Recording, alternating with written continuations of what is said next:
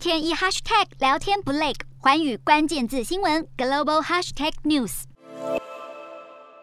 北约六号召开外长会议，讨论如何结束乌俄战争与支持基辅，但有部分欧洲国家希望乌克兰能够奋战到底，不要轻易与俄国谈和，否则这会让俄罗斯总统普丁认为能够从入侵行动中获得好处。恐怕进一步对邻近国家采取相同做法，而俄军在乌克兰蓄意杀害平民，引发国际社会震惊与挞伐后，联合国大会将投票决定是否暂停俄国人权理事会成员资格。日本更首度批评俄罗斯犯下战争罪行。日本政府除了谴责普丁，更支持暂停俄罗斯在联合国人权理事会的会籍。美国驻联合国代表则痛批俄罗斯参与人权理事会根本是场闹剧。Russia's participation on human Rights Council is a farce. 美国财政部长耶伦表示，总统拜登希望将俄罗斯逐出二十国集团。如果俄国官员出席在印尼举行的二十国集团会议，美国将抵制其中一些会议。耶伦同时也警告，如果中国侵略台湾，美国财政部准备以制裁工具对付北京当局。